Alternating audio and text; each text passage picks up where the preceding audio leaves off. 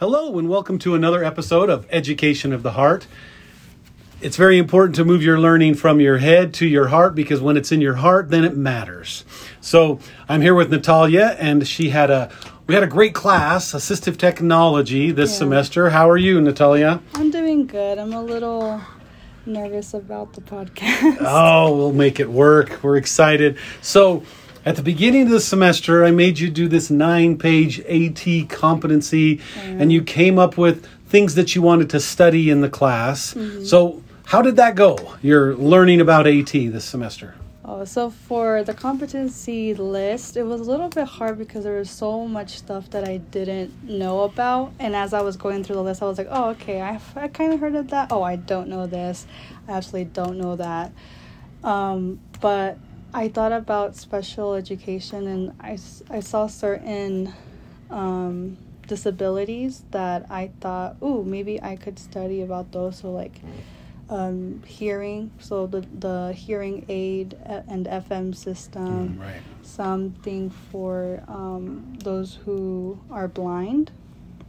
So I wanted to learn more about Braille and what type of stuff, other AT devices I could do. I was really interested in the alternate augmentative uh, communication system, the recreation and leisure Okay. because I was thinking more like PE, like students who can't or have less mobility to participate in PE and what they can do. And I also liked the transition. So in my in our previous um, class, I think it was like maybe last semester or this current um, semester, it's about IEP, right? And it's transitioning students like further from in life from high school. Yeah, from high school to real life. Yeah. Yeah. So then, like since I've been doing that, I was like, ooh, maybe this would be a really good subject to tie things with and connect in full circle. So those are like, so those are the, the areas, the topics that I've been focusing this semester about. Yeah, transition is my favorite part because it's let's not jam algebra down their throat. Let's find things to help them be successful in life, get a job, learn to live on your own. And AT can really help with that. Mm. And so I, I love that you talk about augmentative and alternative communication because sometimes children don't have a voice. And I think that is so important to know that you have a voice and that you can make choices and you have agency. I think that's so important. So, yeah, let's just talk about communication because that is so important to raise the quality of life. If people know they have a voice, their behaviors get better, they feel valued.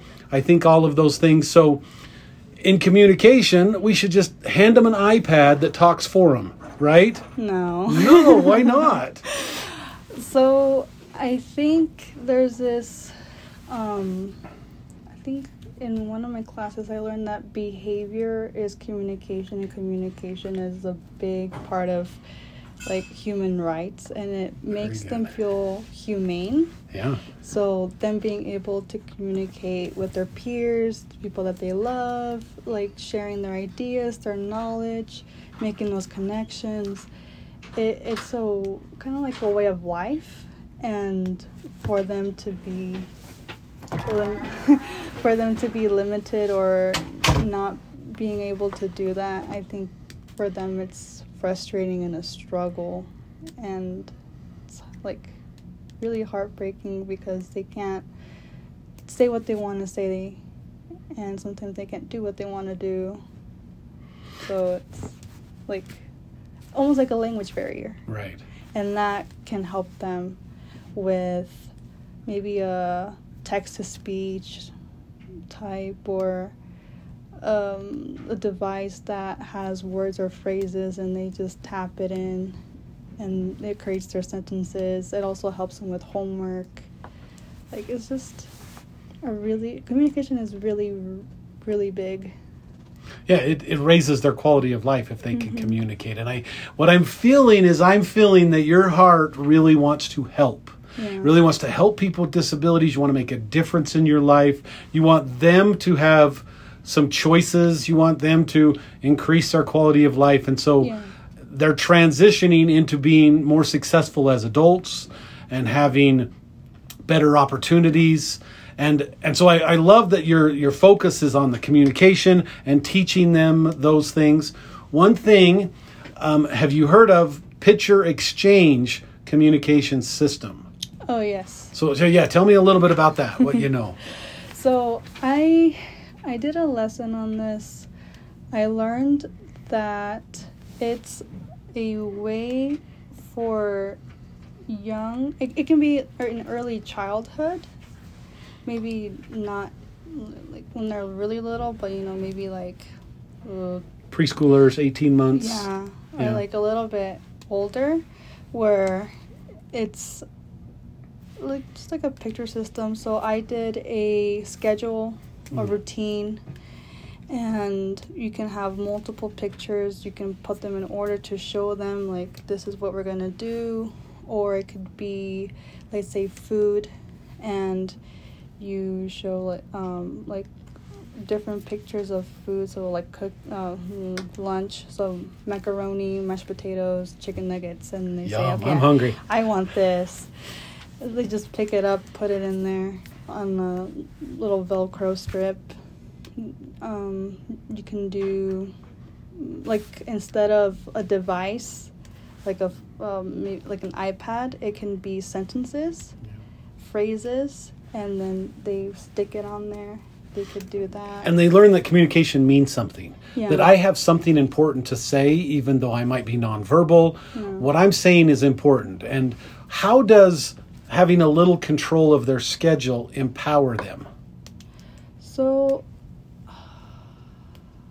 I think that it tell it communicates to the the adult that they this is like what they want to do, so they can say, okay, instead of playing outside, I want to play inside, or instead of um, this, I want that. Like they, it's kind of like a negotiation where even though they can't verbally communicate, they can just show a picture. So, an example of this could be object symbolism. Okay. So, I learned that um, you can take an object and teach them the the meaning of it. So, a book can just be like I want to read, or a let's say fork could be I want to eat. If um, a teacher were to show toys and the teacher shows blocks, and then the kid, the child can just pick up a book and say, I don't want to play blocks, I want to read a book. Okay. Type. So that they still have something to grab or they have something to communicate.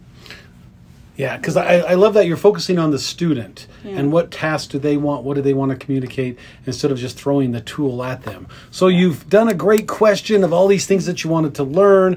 You've searched a lot of things. So what are some of the fruits that you think has happened since you've moved your learning from your head to your heart? I think it's inspiration, and for inspiration, it was a lot. Uh, like on my part, it was learning. It was about being resourceful, um, creativity, being persistent, and as I was like looking into all that, I realized that it's certain characteristics that um, students as they get older they learn to have maybe even in adulthood where an inspiration. It's it's kind of like um, so this is how i explained it. And i okay so the pvc man uh, assignment that we did was creating an assistive tech right Okay. so as I was creating it, I was like, okay, so what else can I do with this PVC pipe? Because this is the only material that I have. This is the only resource, you know? Okay. So then I was thinking about the different things and I was trying to look for pictures, but some of the um, models that I wanted, so let's say like a walker for a kid or something to help him lift um, for exercise, Okay. but it wasn't there. So then that made me like, okay, maybe I can do it. You know, maybe I can get creative, think of a way to do that. Um, I don't know. It was just like there's so many things that I saw on there that could be done for assistive tech. It could be something like a low tech, Right. something a low tech is um, tech where it can hold an iPad, it can hold a book, it can help. Right. way. So you learn about things in your head, but I think when you moved it to your heart, you said, "Oh, I can be inspired to do a lot of things. Yeah. to help children grow and to have help them have a higher quality of life." Yeah. I, I love that. So this the fruit of inspiration that you have received this semester has that helped your testimony of Jesus Christ? oh yeah. So tell me how. Oof. Okay. Hmm. So.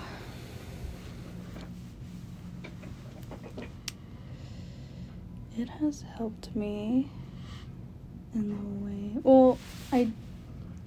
It's obvious that I want to help others, right? And I think because communication is so big and hmm, there's just So, do you think that you felt the spirit when you were inspired to help people with PVC Man? yeah So, when you feel the spirit, does that help you come closer to Jesus? yeah I, I, I definitely think it does. I think I think some of the fruits of inspiration is that the gift of the Holy Ghost touching mm-hmm. you and directing you. I know this child. That's what Heavenly Father would say. So here's how you can help him. And so the Spirit guides you. I think that's that's one way. So when you're in after you leave BYU Idaho, can you bear your testimony in public schools? Hmm. But how can you without necessarily could you talk about ethics and being nice? Can you still love your children? yeah Yeah, that that's what I'm saying. I think you can share your testimony of Jesus through showing love, showing that inspiration of the resources that are available. Hmm. I, I definitely can feel that we can do that. Yeah. i think well when you asked me i was like uh, verbally say it i mean verbally do a testimony It can always be in your heart. That's the education of the heart. yeah but Share what's in your heart. Yeah, I think I just remember like you can bear your testimony. You can um, mm, kind of tell or show, remind others that you know God loves them, and I think it was like through teachers. Even I can say me as a future teacher, I can do that.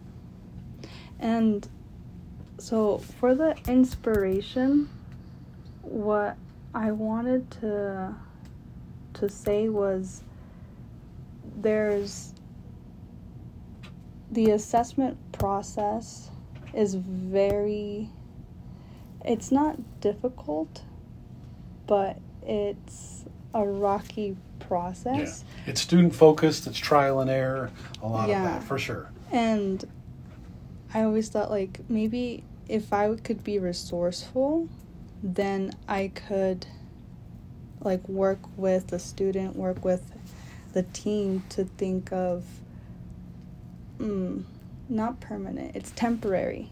Temporary assistive tech that could help for a short period before we, you know, go big. But I think it's. Hmm, see, I have something to connect with how. with Heavenly Father, and I think it's just that I remember how He helped a lot of people who were sick, and even though it wasn't AT, He like blessed them Right. with what each of them needed yeah individually. Yeah. Yeah. And I think that whether it's like helping them with AT or helping them mentally to be in a in a good place, like the heart, you know. Um, I think re- being resourceful was a really big thing that I was just stuck on. But yeah, Well, I love I love that your learning has moved from your head to your heart. We can feel it. yeah. And so uh, great. What a great semester. Thank you so much. And that's another episode of Education of the Heart. See you next time.